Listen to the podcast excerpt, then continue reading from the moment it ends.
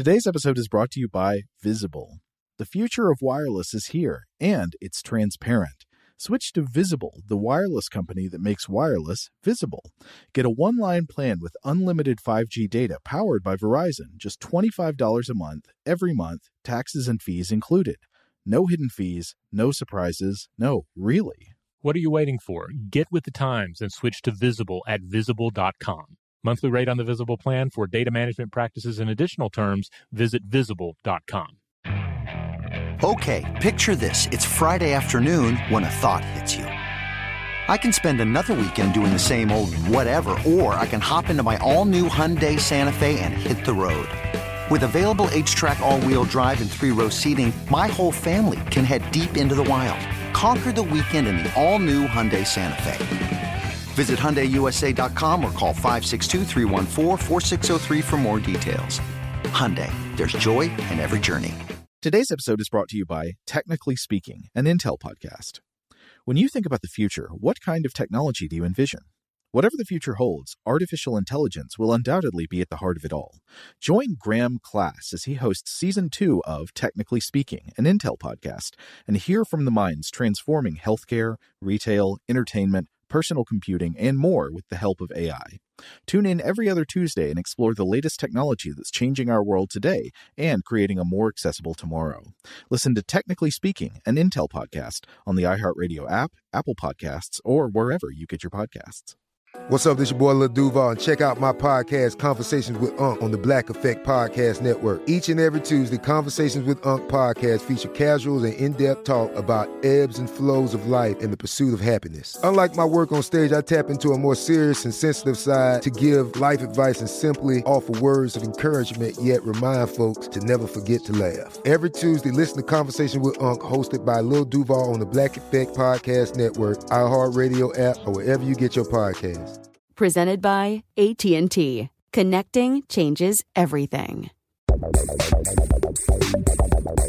Welcome to Stuff to Blow Your Mind, a production of iHeartRadio.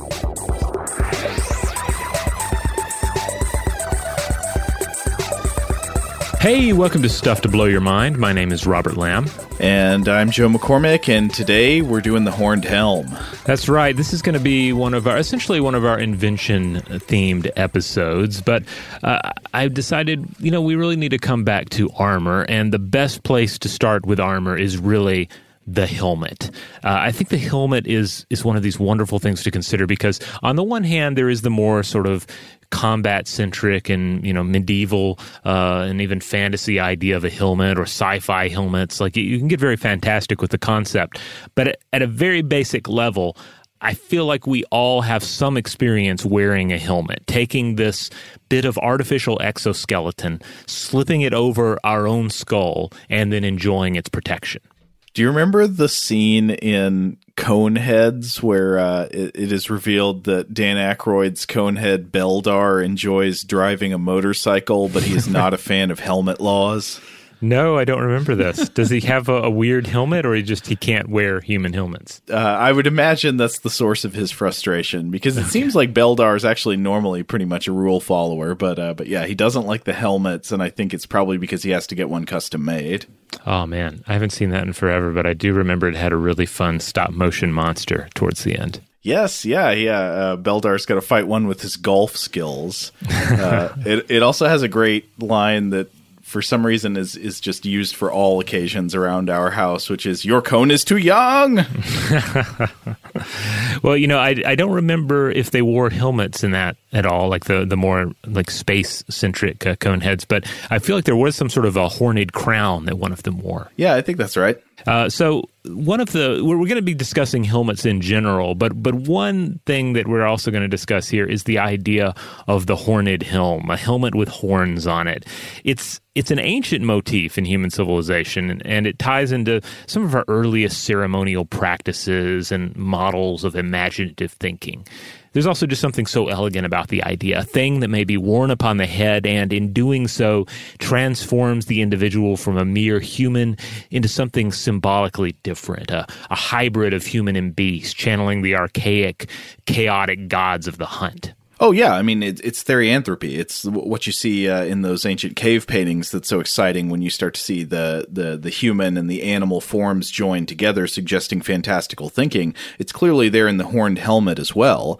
Um, and and and so when you see these ancient motifs, like uh, one example that I was looking at before we came in here today was uh, Robert. Are you familiar with the the Sutton Hoo helmet? Oh yes, yes, the Sutton Hoo helmet. I had to pull up a picture of it, but I this is one of these that I remember from an early age seeing, perhaps on the cover of a National Geographic. But It was certainly featured in some sort of uh, uh, historical book that I uh, had access to as a kid yeah, it's just spectacularly creepy with these hollow eyes, the way the mustache is rendered on the, the plate of the face covering. Uh, I think it also had a leather component when it was actually worn, but it's this decorated Anglo Saxon helmet from, I think it was from the seventh century. Uh, it was buried in this, uh, in this ship burial somewhere in East Anglia. And I've actually seen this up close and, and there, there are replicas of it that are really cool because they they reproduce the artwork that would have been originally visible on the sides and all the it's got all these panels over it. Basically it's a helmet covered with like comic strips. And uh, in all the little panels there are scenes depicted and one of them shows these figures like human shaped figures with horns apparently wearing some kind of horned helmet. Oh wow. So evidence of horned helmets on a helmet. Yes. that's wonderful. Yes but it doesn't necessarily show the the the characters wearing horned helmets say going into battle it appears to have more kind of a ritual or religious significance surrounding the horns yeah and and this seems to be basically underlying the, the earliest versions of, of this. You know, uh, horned helmets go back thousands of years, as far back as uh, 12th century BCE. Uh, we see this in Cyprus and Bronze Age Europe. Uh, and, and uh, the, generally the idea is that yeah, this probably has its origins in in again symbolic thinking, thinking and ritual, and the idea that you're transforming, you're becoming something else, which of course has a role in combat as well, and a role in intimidation, a sort of role in the basic. Uh, um, uh, behavior of making yourself look larger than you are. Um, sure. But uh, but then there's also this uh, imaginative side to it. There is this ritual aspect of melding man and beast the symbolic or meaningful aspects of the horns as opposed to having some kind of like combat purpose that really comes through uh, in some of the japanese traditions you see where like they're they're the kabuto the the the japanese warrior helmets where i believe a, a number of these helmets do actually have horns on them sometimes deer antlers or, or cattle horns but mm-hmm. these would be linked to uh, like a like a leadership class that they would be sort of a sign that you were a commander yeah, and we, we definitely see this in, in the early history of helmets as well, uh, which we'll get into. But in terms of just uh, the idea of a horned helm, obviously we have a modern connotation with Vikings. Uh, this is my understanding. I know you're going to get into this more. It's, I think it's largely a 19th century association, but uh, there are plenty of other warriors uh, and and symbolic warriors uh, that actually wore horned helms in Europe, and this included Bronze Age Danes, medieval Germanic warriors, and then of course uh, we already mentioned Japanese samurai, uh, armored warriors of Japan.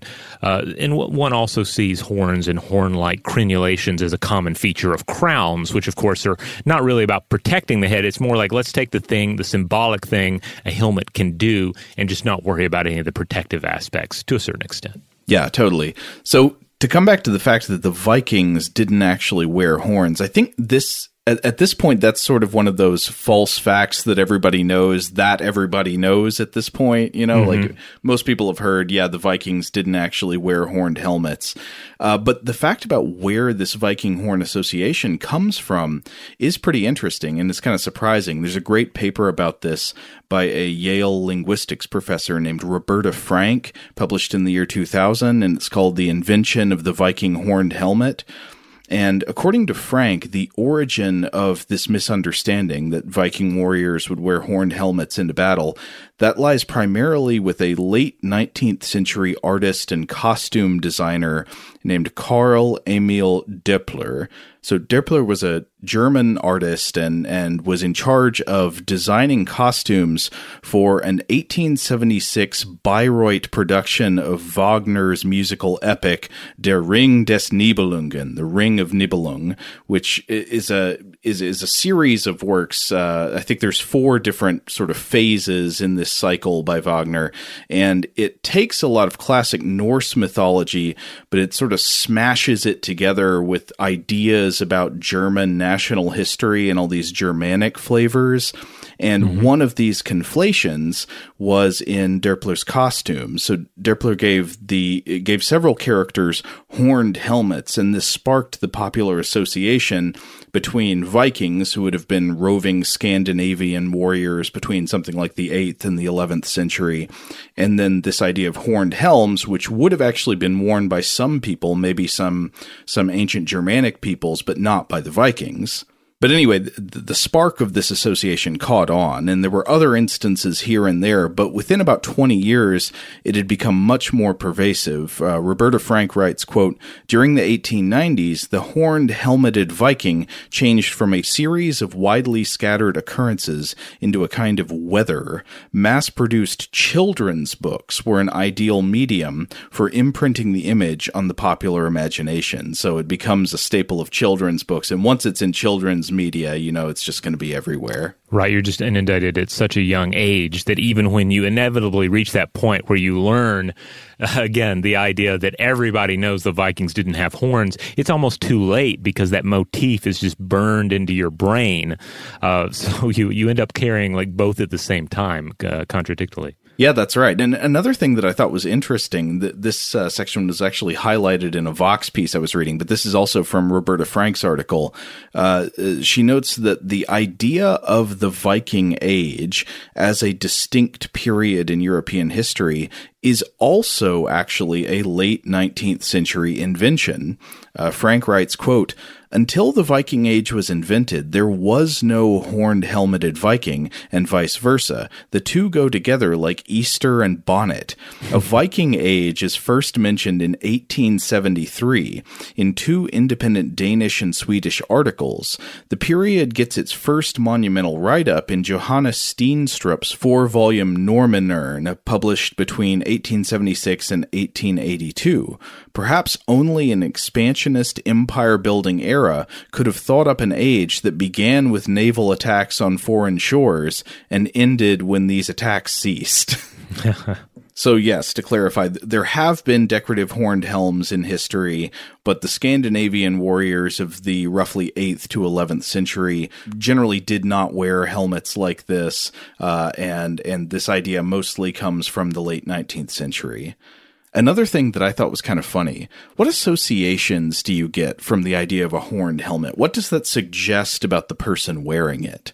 Well, it instantly, and part of this, I think, has to do with the Viking motif becoming such a central part of of fantasy imagery as well, you know, sort of Frank uh, Frazetta um, uh, art and so forth, is the idea that this is what a barbarian wears on their head. This is it, it symbolizes a a barbaric or primal state of being. Uh, exactly right. I mean, that's the same way I feel. Like horned helmets at a gut level signify a kind of uncivilized brutality, like a therianthropy mindset where, you know, in battle, I am no longer a human. I am a charging bull. I am a beast without reason. And in light of that, I wanted to read a passage that Roberta Frank quotes from a novel by the historian Alfred Duggan. Uh, this is from uh, The King of Athelney. It's about Alfred the Great, who was king of the Anglo Saxons in the ninth century. And I think this part is from Alfred's perspective. Quote, on his head was one of those impractical but imposing helmets, embellished with spreading ox horns, which among the heathen were a badge of grandeur.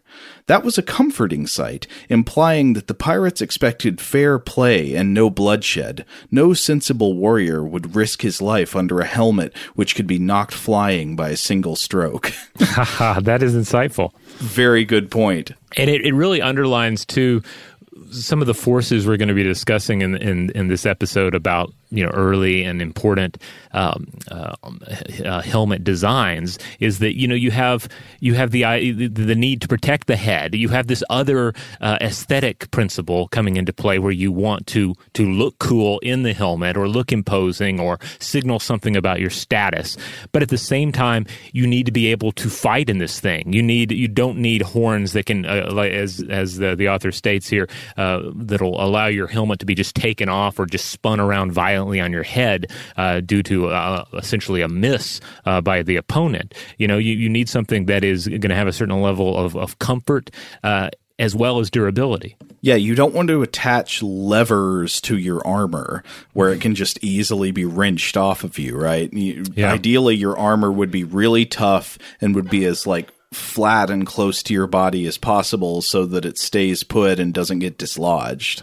Yeah, um, and certainly when you start start looking at different helmets, even those that that do have some sort of a horn or spike motif, the ones that see more use while they can certainly be ornate, you often see something that's a little smaller in stature. Uh, for instance, for, for single horns and spikes, we see plenty of examples of this, where the top of the helmet tapers into a, a, a spike of some sort. There are the um, the, the Kulah Khud helms of Persia, and then you also have the the famous uh, Pickelhaube helms that are typically associated with the Prussian and German militaries of the 19th and early 20th centuries, and you'll of course occasionally see them in biker movies as well. Oh yeah, if you look at a lot of Allied propaganda during the World War One era, it would often depict the German enemy with a with a, a Pickelhaube, like a you know a spear on the top of its helmet. Yeah. Uh, now, one of the interesting things, of course, is the spear is, has no real offensive purpose. You know, you're not going to like uh, uh, you know bend over and then run into combat and try and stab people with the top of your head.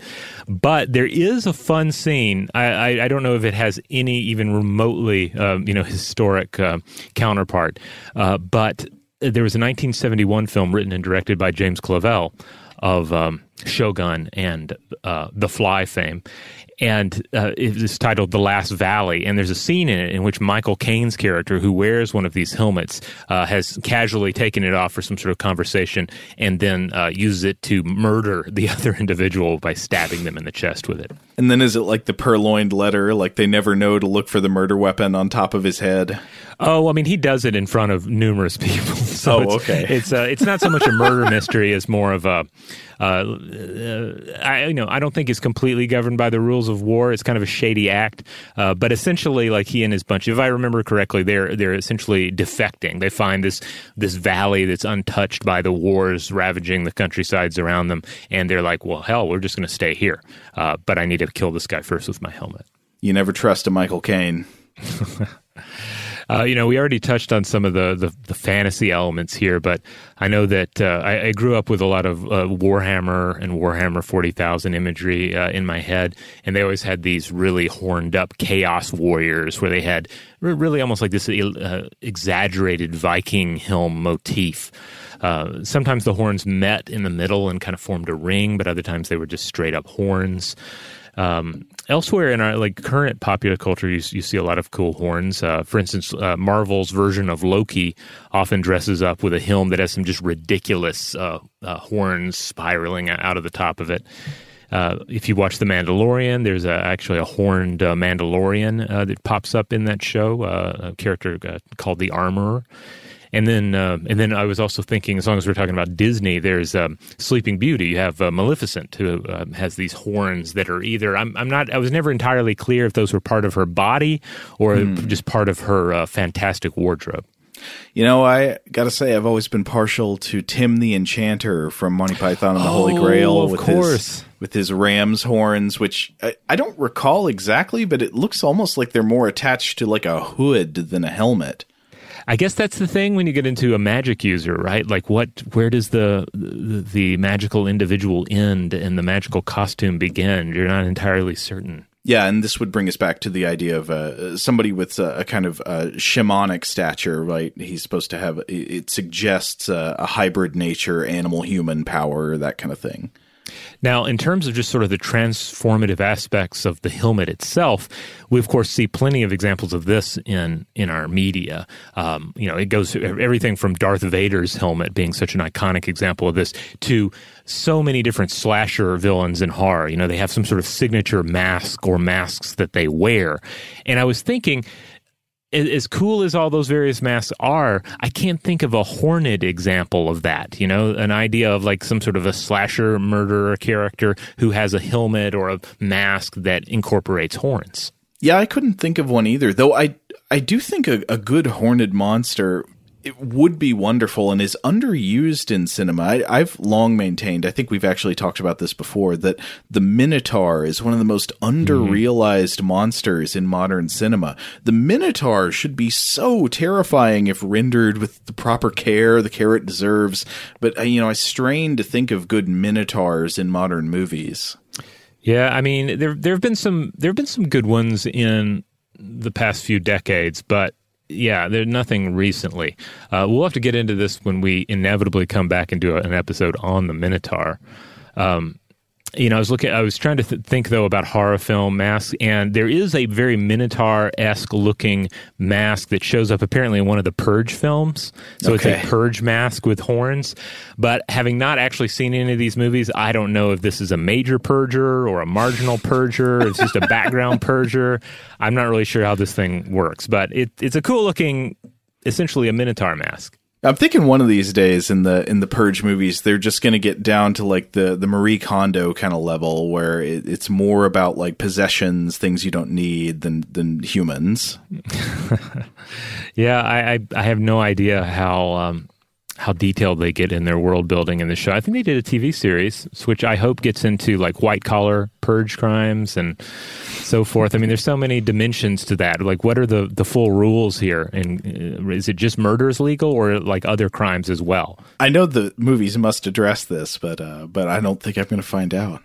Yeah, well, listeners will have to let us know. You watch it so we don't have to. but you know, when you think about the helmet not as a decoration. I mean, most of what we've been talking about is idea uh, decoration and trying to create visual significance. When you think about the helmet as a practical invention, I love that it's pretty much just creating a second skull. You've already got a skull. It's a yeah. hard casing that covers the brain. And then some people got the idea of what if I just did another one on top? Yeah. I, I guess you could basically think of it this way in terms of human on human violence. Like the skull does a pretty good job protecting against um, you know f- fists and kicks and all. Not to say that it can't be fractured in those uh, encounters as well, but once you start involving tools, um, offensive tools, like it is the it is such an elegant. Um, defensive tool to develop as well. Like, okay, if you're going to upgrade your strikes with uh, pieces of bone and uh, and and you know stones and so forth, then I want to have something around my head that at least cushions the blow, if if if not shields me uh, from from some of the the more direct violence that is inherent in your attack. Yeah, that actually highlights that there are a couple of different physics issues going on when you're creating a helmet, right? One of them is you want to prevent like just direct injury to the t- outer tissues, like to the mm. skin and the the bone of your skull, because obviously you don't want fractures in your skull. But another thing is even if nothing would break through, you also want to provide a certain amount of padding that will uh, slow the rate of acceleration caused by jostling of the head in different directions. You know, when you get hit in the head said, a lot of what can hurt you is if your brain suddenly sloshes too fast against the inside of your skull from the acceleration of the blow. So, like a football helmet works because it pads that out, it slows it down. Yeah. So hopefully this provides like a, a, good a good initial overview of what helmets are and some of the the different roles they play. But this leads to the most obvious question: is this just a human thing? Is this pure human technology, or do we, because essentially it is tool use, do we see this sort of tool use in other uh, animals out there? Well, we're going to answer that question after we come back. Shout out to Astepro for sponsoring this episode and providing us with free samples. Rob, as the uh, the local host with allergies here, they sent you some of their nasal spray to treat your allergies. What was your experience like? Yeah, that's right. I always wrestle with the pollen a bit when it rolls in during the spring. So they sent me the little uh, nasal spray. I tried out the product, and yeah, it sure did help me get on top of my symptoms for the day. And it's so fast acting, uh, it was already kicking in before I left the house. Astepro is a first of its kind nasal allergy spray. It's the fastest 24 hour over the counter allergy spray. It starts working in 30 minutes, while other allergy sprays take hours. Astepro is the first and only 24 hour steroid free allergy spray. Astepro delivers full prescription strength indoor and outdoor allergy relief from nasal congestion, runny and itchy nose, and sneezing. Get fast acting nasal allergy symptom relief with Astepro. Go to asteproallergy.com for a discount so you can get Astepro and go today. A S T E P R O allergy.com. Astepro and go. Use directed for relief of nasal congestion, runny nose, sneezing, and itchy nose due to allergies. Today's episode is brought to you by eBay. eBay Motors is here for the ride. Remember when you first saw the potential? And then, through some elbow grease, fresh installs, and a whole lot of love, you transformed a 100,000 miles and a body full of rust into a drive that's all your own. Look to your left, look to your right. It's official. No one's got a ride like this. There's nothing else that sounds like, feels like, or looks like the set of wheels in your garage. With over 122 million parts, you can make sure your number one ride or die stays running smoothly so there's no limit to how far you can take it. Brake kits, turbochargers, engines, exhaust kits, roof racks, LED headlights, bumpers, whatever your baby needs, eBay Motors has it. And with eBay Guaranteed Fit, it's guaranteed to fit your ride the first time, every time, or your money back. Plus, at these prices, well, you're burning rubber, not cash. Keep your ride or die alive at ebaymotors.com. Eligible items only, exclusions apply. Today's episode is brought to you by Technically Speaking, an Intel podcast. When you think about the future, what kind of technology do you envision? Whatever the future holds, artificial intelligence will undoubtedly be at the heart of it all. Join Graham Class as he hosts season two of Technically Speaking, an Intel podcast from Ruby Studio in partnership with Intel. Explore the future of technology that's rapidly evolving our world today with the help of AI. There's still so much work and research needed to fully understand the power and potential of AI, and Intel is at the forefront of implementing AI in revolutionary technology that's changing the world we live in for the better. In each episode, Graham interviews the minds transforming medicine and healthcare, retail, entertainment, personal computing, and more while pioneering new uses for AI in these spaces. Tune in every other Tuesday and explore the latest technology that's changing our world today and creating a more accessible tomorrow. Listen to Technically Speaking, an Intel podcast on the iHeartRadio app, Apple Podcasts, or wherever you get your podcasts. Xumo Play is your destination for endless entertainment. With a diverse lineup of 350 plus live channels, movies, and full TV series, you'll easily find something to watch right away. And the best part? It's all free. Love music? Get lost in the 90s with iHeart 90s, dance away with hip hop beats, and more on the iHeartRadio music channels. No logins, no signups, no accounts, no hassle. So what are you waiting for? Start streaming at play.xumo.com or download from the app and Google Play stores today. All you can stream with Xumo Play. All right, we're back. So we're asking the question hey, do any animals wear helmets? Okay, so uh, essentially, no. Um, I mean, there's some caveats, I guess. It, it, it basically comes down to how far are you willing to, to stretch the idea of a, of a helmet. So, for Sure. instance, hermit crabs. Obviously, they're they're acquiring a shell from another organism and using them as additional armor over their own exoskeleton, and um, you know they're not wearing it on their head. But then that doesn't make sense. Why would they wear just something over their head? They're going to cover their whole body. It, it's Uh, more like a mineral diaper. I guess, yeah, a mineral diaper. Uh, also, there are examples of, um, of of octopi using you know coconut husk, that sort of thing. But again, uh, I don't know if I'd really qualify that as a helmet, as like as specifically the shielding of one's skull, of one one's head, of one's brain with some sort of additional layering. I think a thing we're also going to run into with with this question about animals is um, how external is the the head covering originally? Because yeah. there there are lots lots of animals obviously that have natural shielding of the head that's just part of their body. And then you have the hermit crab which of course it's not on the head but it like picks up something from the environment and uses that as armor. And then you've got some stuff that's going to be kind of in between those two extremes. Yeah, yeah, and, and, and certainly, again, you have plenty of, of creatures that have some fabulous uh, armor uh, around the head, uh, but it's not something that they have acquired or created. Um, yeah, and you also have these um, activities that seem tantalizingly close to, uh, if not helmet wearing, then at least hat technology. Uh, gorillas certainly have been observed to put straw on their bodies and on their head. Uh, if, I, I, mean, I've seen this before at the zoo uh, multiple times. It's always amusing. It's you know, oh, the gorilla put put some straw on its head. Now it's walking around. But this seems at best aligned with keeping sun or rain off. But I've also seen it discussed in terms of uh, a quote straw wave, uh, which uh, I, I, take to mean that it's more about gesticulating and play versus doing anything with the straw that is actually functional. Mm-hmm. Um, at any rate, I, am not sure I would qualify it as, as hat wearing. Yeah, if you qualified that, then you might also want to qualify well as uh, so let's say elephants often will cover the tops of their heads or backs with mud in yeah. order to to shield themselves in various ways would that count as a hat i don't really think so yeah, yeah. I mean, if you walk from a human standpoint, like if a human walked into a, a, fine restaurant with their their bald head covered in mud, no one would say, "I'm sorry, you have to take your hat off inside." so.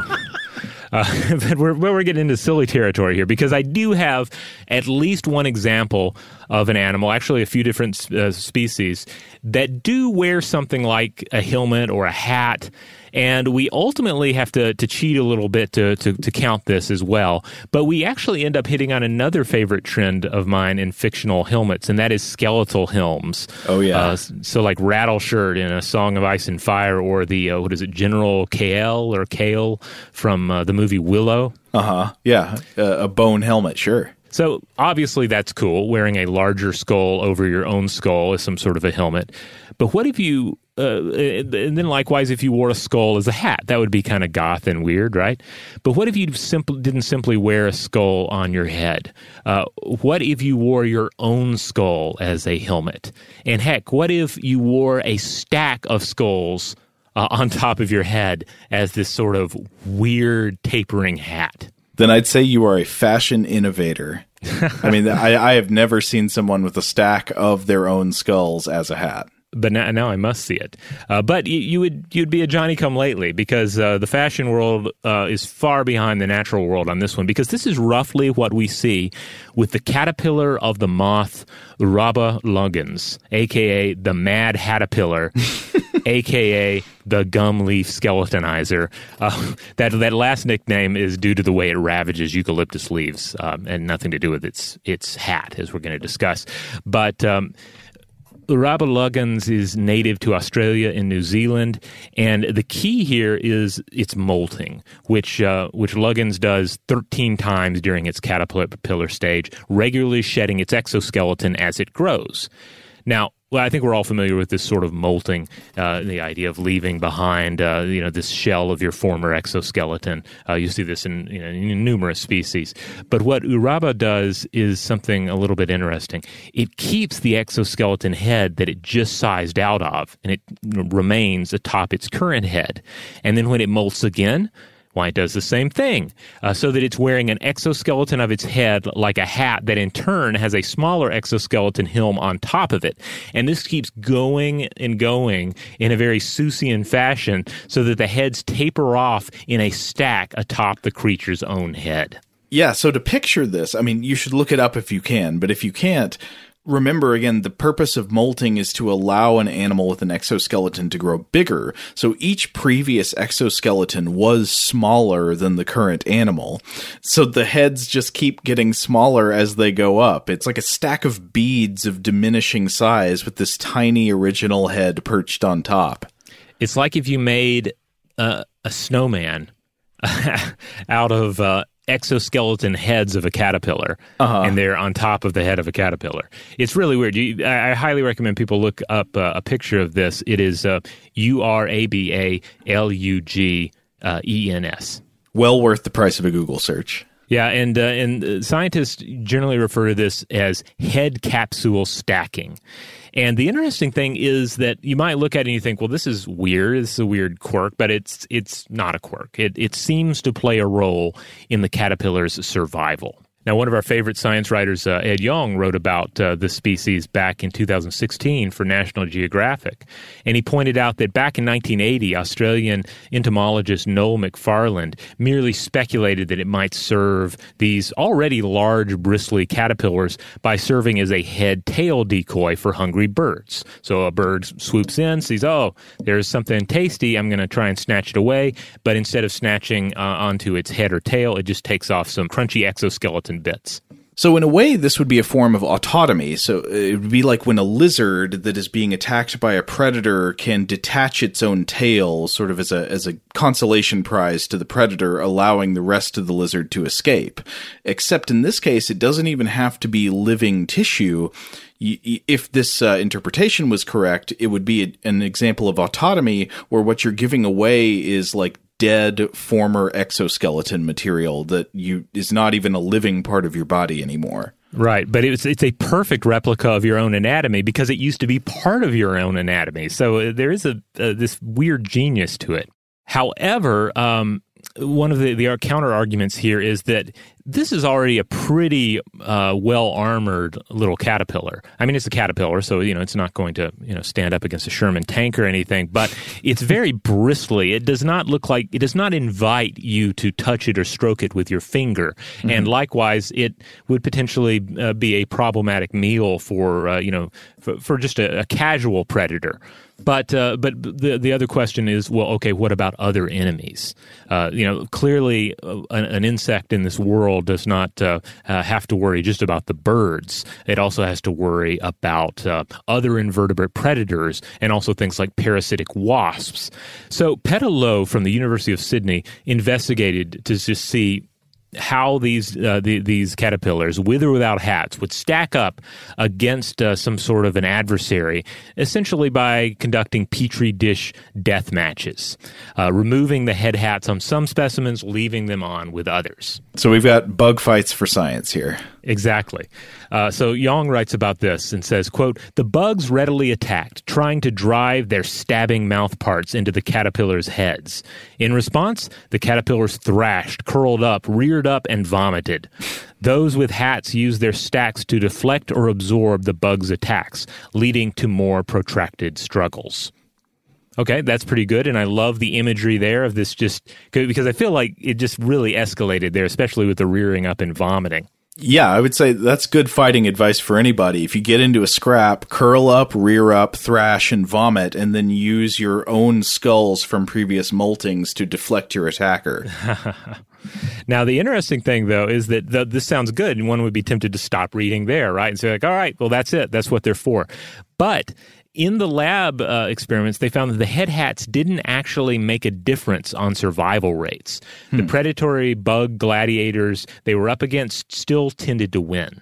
So PETA checked in the field and found the same thing, except that uh, except that when they battled in groups, that seemed to make the difference. In groups, the hats doubled their chances of survival, and this was mainly by providing a false target for attackers. And in these cases, it seems like uh, these this, the skull hats give the caterpillars a slight advantage, but it's uh, you know it's not going to work against all predators, especially highly motivated predators. But it will give them an advantage if they are fighting in groups. I, I think something that's often true about evolution is every little bit helps. Uh, even if something only provides a small advantage, it's often retained. Yeah, and the, the really wonderful part about this, like ultimately the, the evolutionary genius of it is that they're not producing, they're not expending resources to produce some sort of crazy shell or a toxic secretion or some sort of weird organic battle horn. They're simply making use of their own bodily leavings.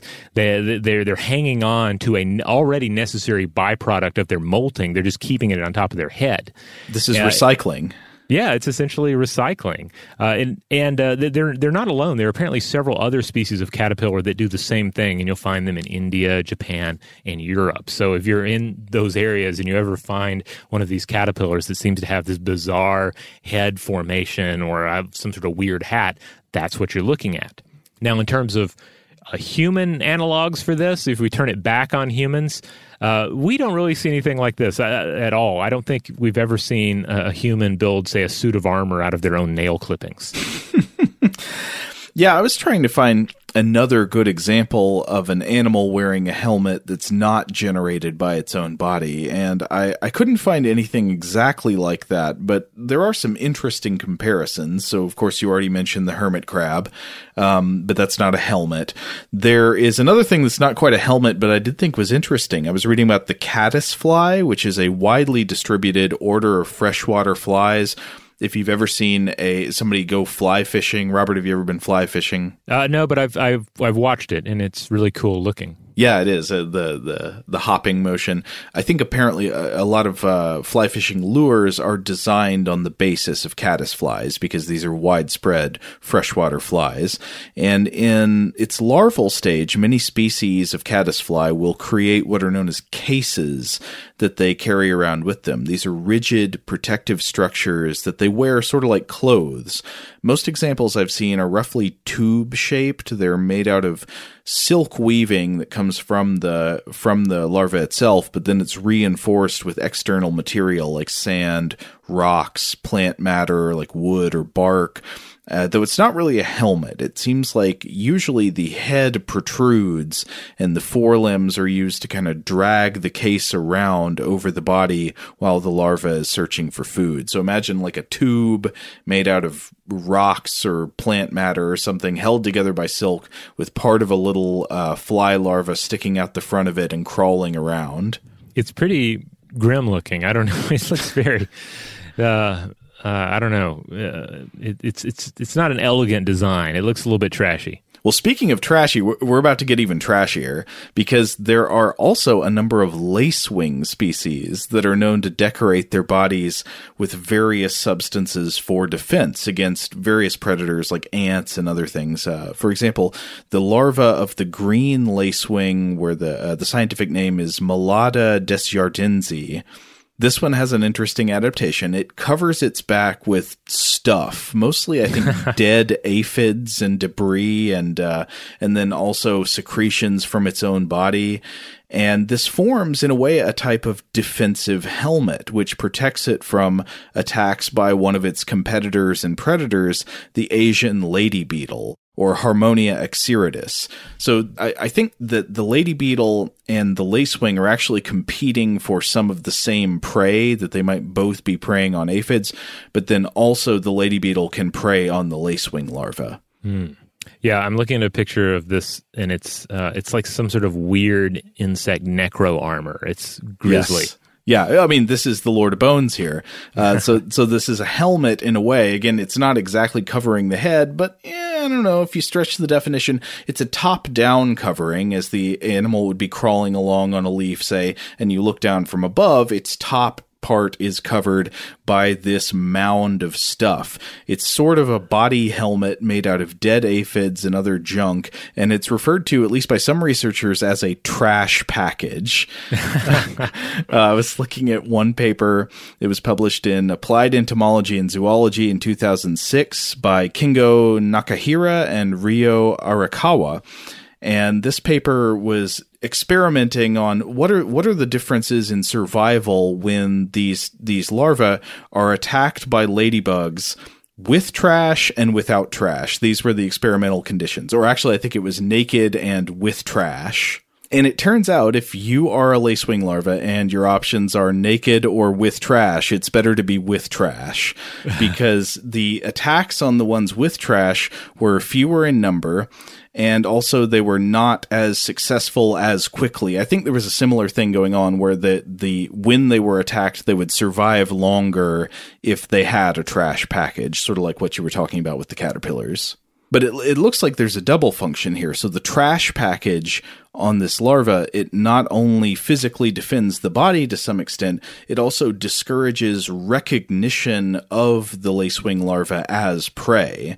Oh. And, and this mirrors the duality of some human helmets, doesn't it? Like because some helmets, of course, have a practical purpose of shielding the head from physical blows, and then other helmets are largely about signaling. They're trying to create an idea or an impression in the in the mind of the enemy or the subject. Yeah, to create the idea of the fearsome warrior or the, the warrior whose stature is larger than that of a normal human. Right, or the warrior who has the attributes of some non human animal. Yeah. So, another interesting candidate for animal helmets again, this isn't quite a helmet, it doesn't fully work, but it gets kind of close, is the idea of decorator crabs. And Robert, I think you and Christian actually did an episode a long time ago where you talked about decorator crabs, if I'm not mistaken. But uh, these are crabs that will mask their bodies by adding foreign material from their environment to their exoskeletons for various defensive and camouflage reasons. And one of the interesting things is often what they put on their bodies is not just like dead foreign material, it's not just like rocks or whatever, mm-hmm. but they will sometimes put sessile stinging organisms on their backs oh, that will, yeah. will will play an active role in defense because if something comes down toward them, perhaps to prey on the crab, these things can actually sting it, much in the way that if you were to run at an animal with horns, the horns could poke you. Yeah, I'd forgotten all about these uh, these critters, but yeah, there's some w- fabulous uh, photographs of them because it's it's not you know it, it depends on what's available to them. Uh, like no one set of decorator crab bio armor is the same, mm-hmm. and it really ultimately is like oh, oh, you know it ups the game, right? I mean, humans don't uh, don't build armor that has some sort of living component that then attacks uh, people for you. Like this is uh, this is something entirely from the, the the world of Decapod wonder. That's a great idea, though. What if you were to make a, a suit of armor that included just your body was covered with king cobras, and somebody gets too close, you know, they're out of luck. Yeah, well, you know, it might make um, functioning as a cohesive combat unit difficult as well though. I don't know. Yeah, uh, but that's that's, that's that's something to consider in the history of helmets and we'll get into that in uh, our next section. All right well maybe we should take another break and then when we come back we can talk about helmets as an invention in human history. Today's episode is brought to you by ebay. ebay motors is here for the ride. Remember when you first saw the potential and then, through some elbow grease, fresh installs, and a whole lot of love, you transformed a hundred thousand miles and a body full of rust into a drive that's all your own. Look to your left, look to your right. It's official. No one's got a ride like this. There's nothing else that sounds like, feels like, or looks like the set of wheels in your garage. With over 122 million parts, you can make sure your number one ride or die stays running smoothly so there's no limit to how far you can take it. Brake kits, turbochargers, engines, exhaust kits, roof racks, LED headlights, bumpers, whatever your baby needs, eBay Motors has it. And with eBay Guaranteed Fit, it's guaranteed to fit your ride the first time, every time, or your money back. Plus, at these prices, well, you're burning rubber, not cash. Keep your ride or die alive at ebaymotors.com. Eligible items only, exclusions apply. Today's episode is brought to you by Technically Speaking, an Intel podcast. When you think about the future, what kind of technology do you envision? Whatever the future holds, artificial intelligence will undoubtedly be at the heart of it all. Join Graham Class as he hosts season two of Technically Speaking, an Intel podcast from Ruby Studio in partnership with Intel. Explore the future of technology that's rapidly evolving our world today with the help of AI.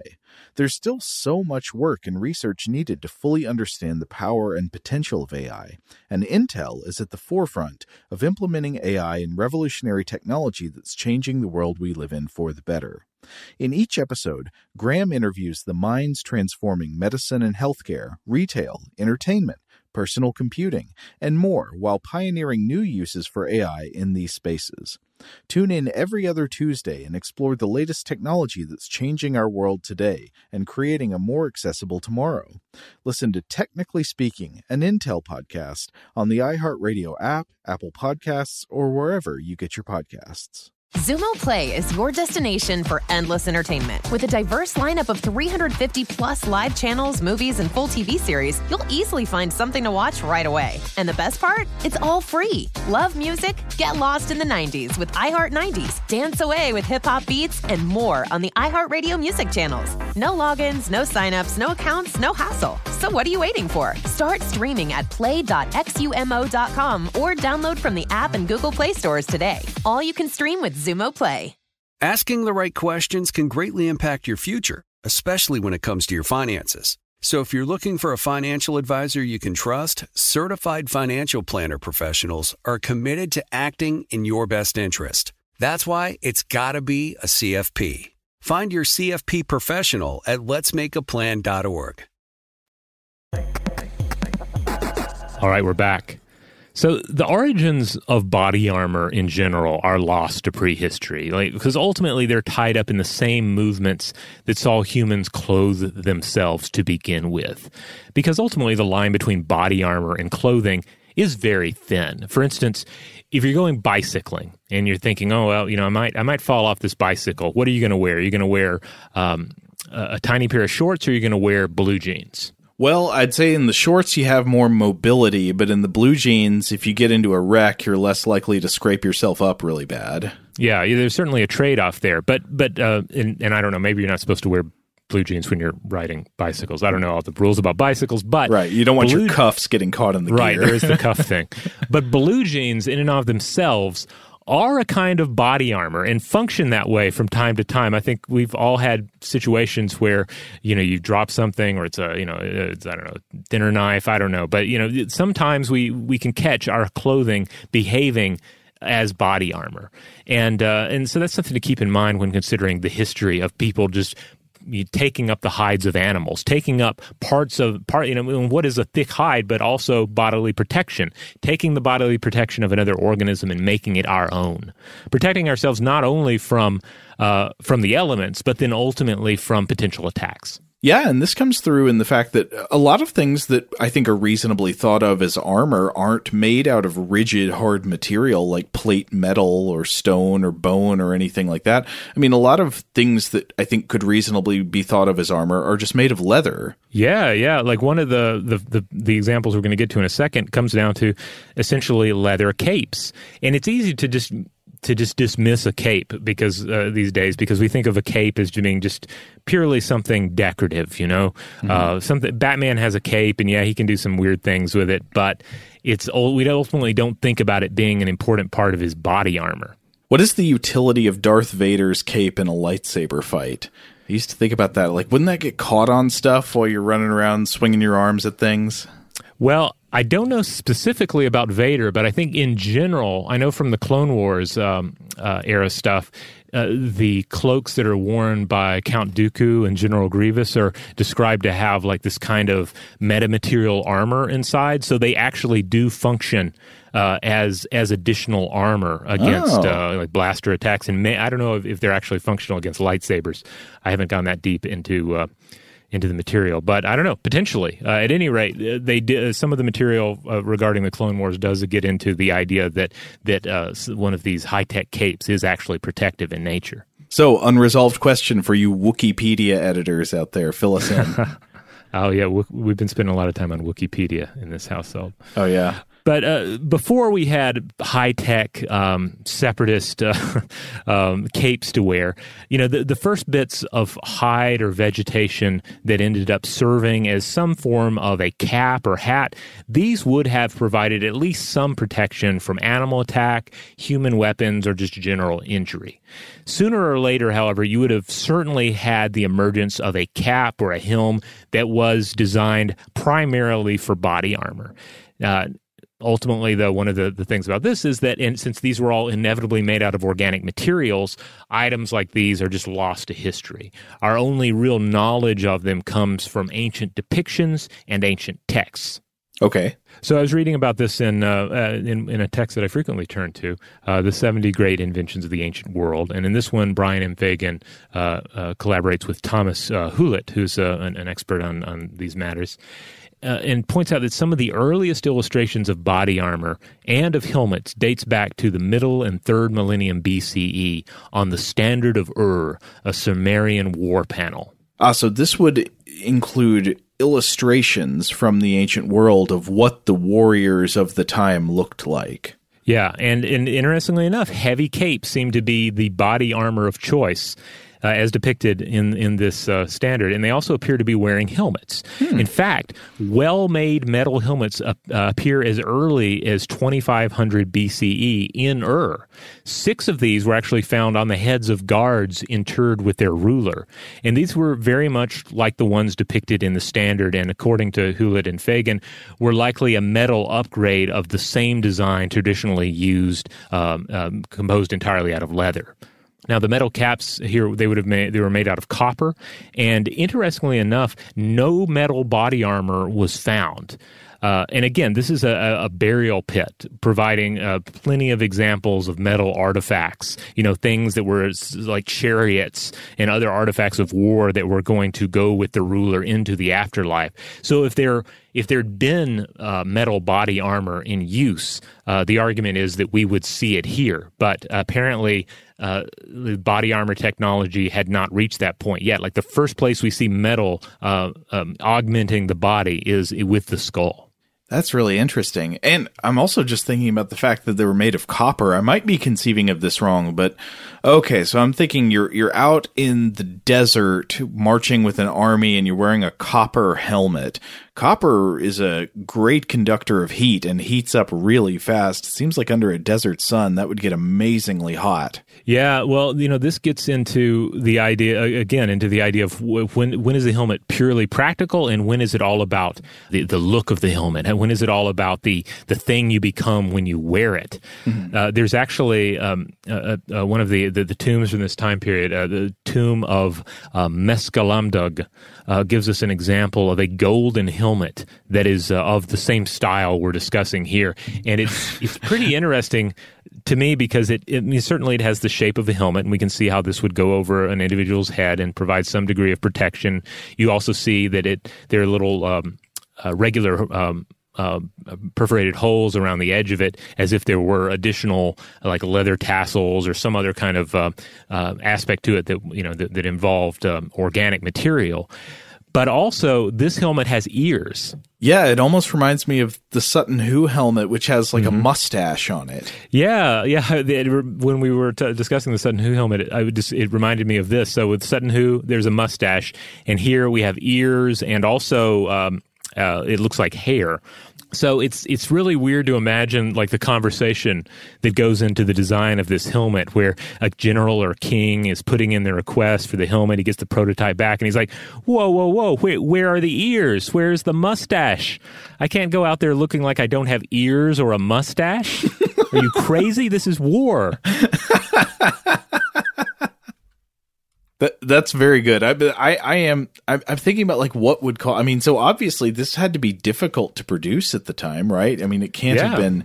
It can't have been easy or cheap or a trivial investment of resources to make ears on these helmets. Why aren't these just the most basic utilitarian kind of domes you could imagine? Yeah, I mean, well, I mean, obviously this is um, the the golden helmet was not for everybody right, here, but. Yeah uh, uh, and, and, certainly it's about status. But we we see also uh, status playing a key role in some of the earliest examples in the Greek traditions uh, tradition of helmets.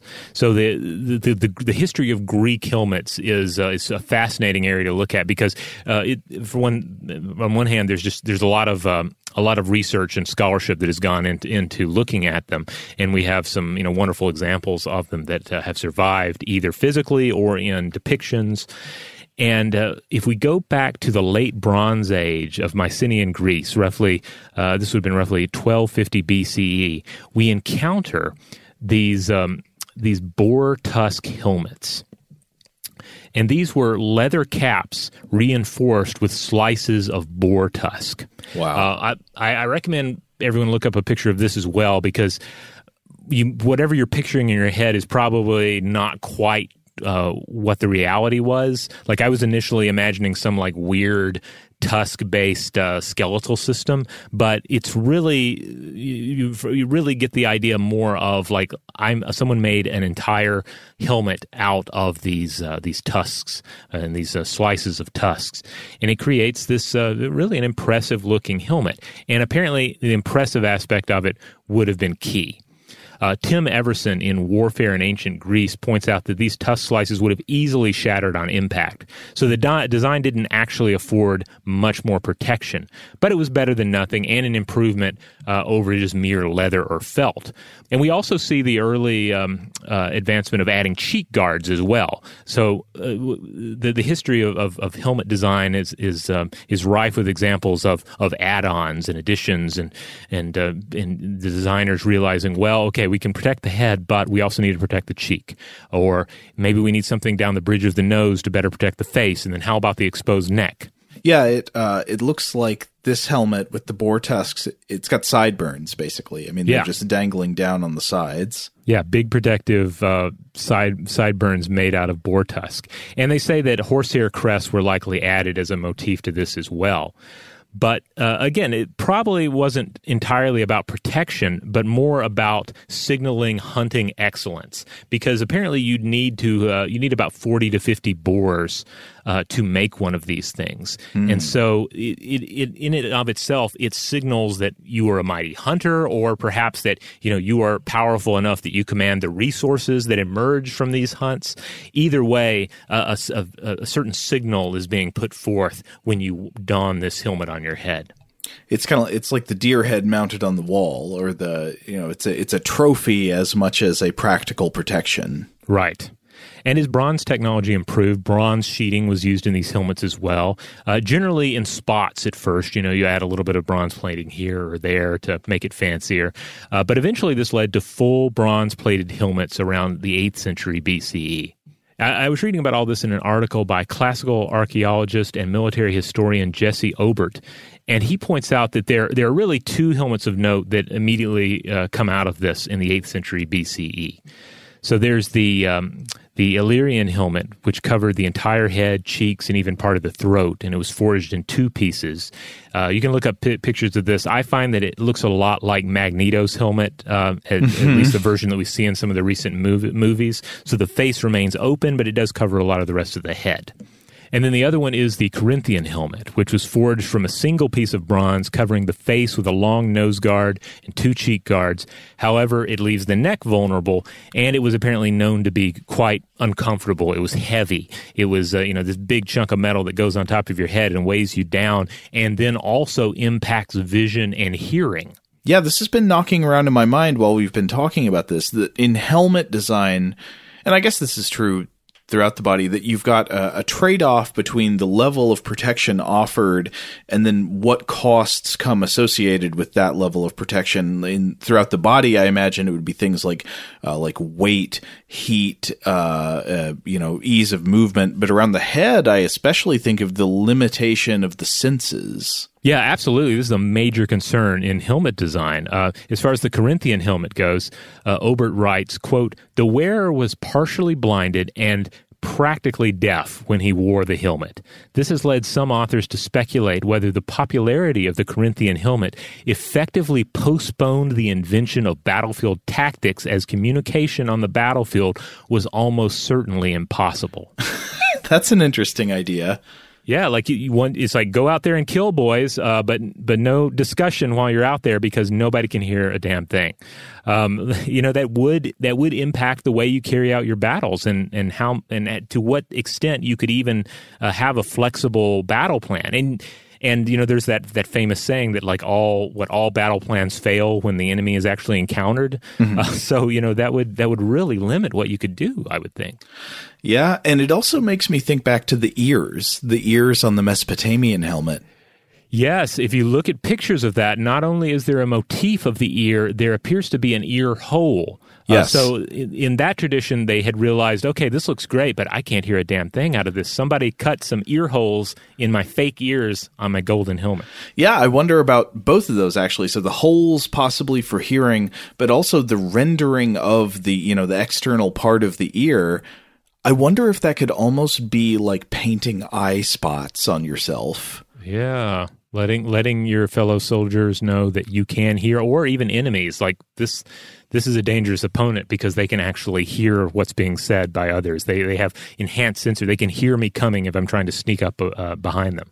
So, so I found that super interesting. I, I for one, had never really thought that much about the the impact of the senses uh, when wearing these helmets. I mean, to a certain extent, I guess thinking about like full plate mail military knights, you know, it becomes obvious when you look at something like that that this is it's like wearing a diving suit and riding a horse into battle. You're going to have you're going you're going to be more powerful in some respects, but uh, there are going to be some severe constraints on what you can do and how you can take in the battlefield. Yeah, totally. Now, another aspect to, to, to, this design was that they were also expensive. Uh, eventually, cheek guards and, uh, and a rear uh, were extended to rest on the shoulders, and this uh, allowed the helmet to cover the neck and throat uh, a bit more, but also dissipate the helmet's weight. Um, also of note, larger ear holes were added uh, eventually to allow battlefield communication, which is sensible, right? Like if you can add the, up some holes there for the ears, you know, I, I, guess you could look at them as stabbing holes if someone's really good at what they're doing. But, uh, but like, what's the trade off? Do you want your ears absolutely protected and useless, or do you want some holes there and actually be able to hear what other people are saying? Yeah, I guess it depends on what kind of combat you're thinking about. I mean, I imagine I'm not a combat historian or anything, but I imagine in a lot of archaic battle there's a there's a, a, huge amount of sort of like gross motion, say the thrusting of large spears into groups of people, the swinging of swords and axes, and a little hole on the ear might be less of a problem. You're not really imagining somebody's going to come at you with a needle. Right. Now, beginning in the 6th century BCE, the uh, Chalcidian helmet pops up, and this brings improved visibility and comfort while also providing protection. And we subsequently see the evolution of, of various forms of helmets in the Greek tradition uh, the, the Ionian helmet, the Attic helmet, and others. And these were all about tweaking defensive and or tactical aspects of the previous model. So just, you know, continuous tinkering with the design to figure out what offers the best protection, what is the most comfortable, what allows the individual to uh, to utilize their senses on the battlefield, all of these concerns, and then also they they all have variant they all look cool. I'll say that as well. Like there's a certain coolness to the design. So that's also inevitably part of the design evolution of these. Like you still want your warriors to look fearsome on the battlefield. Right Though I will say, none of these examples were getting to look as cool as the uh, the leather helmets in Planet of the Vampires. yes, th- those are pretty good. Um, yeah, they they they, they essentially uh, what they they cover everything but the face. Mm-hmm.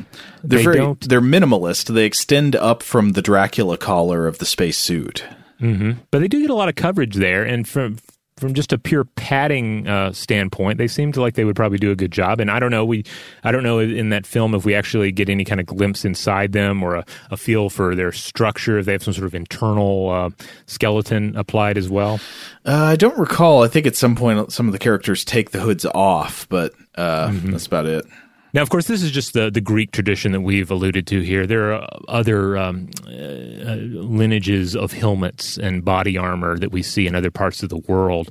Um, for instance, uh, we see scaled armor helms in China uh, during the Warring States period of 475 through 221 BCE, and and th- these are quite interesting. It, it, keeps it's very much in keeping with the predominant body armor of the time as well. The idea of having, depending on this sort of scale mail uh, approach to armoring the body, and less uh, dependence on single large plates. Hmm. And then um, uh, the Minoan civilization of Crete used a, a, basic helmet style as early as um, 1400 BCE that would later, among other European designs, such as those of the Celts, uh, influence the iconic shape of the Roman uh, Montefortino style helmet. And generally, these are, are conical with a raised central knob with neck guards and cheek plates.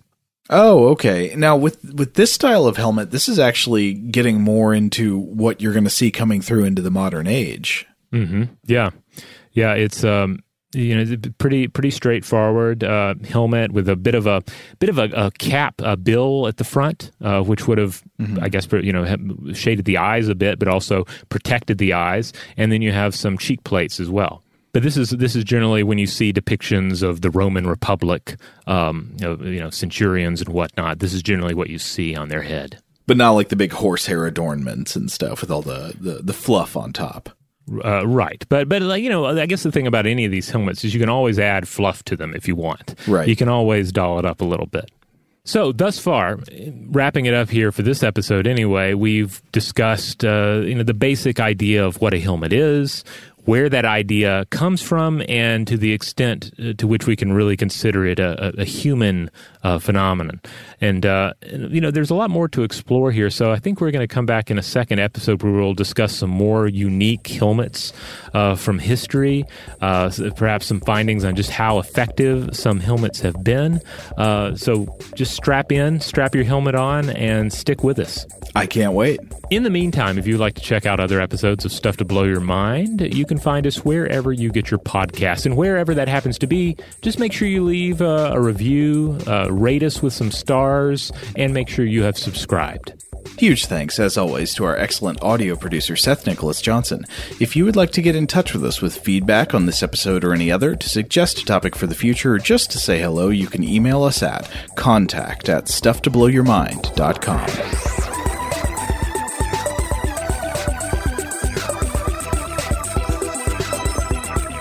Stuff to Blow Your Mind is a production of iHeartRadio. For more podcasts from iHeartRadio, visit the iHeartRadio app, Apple Podcasts, or wherever you listen to your favorite shows.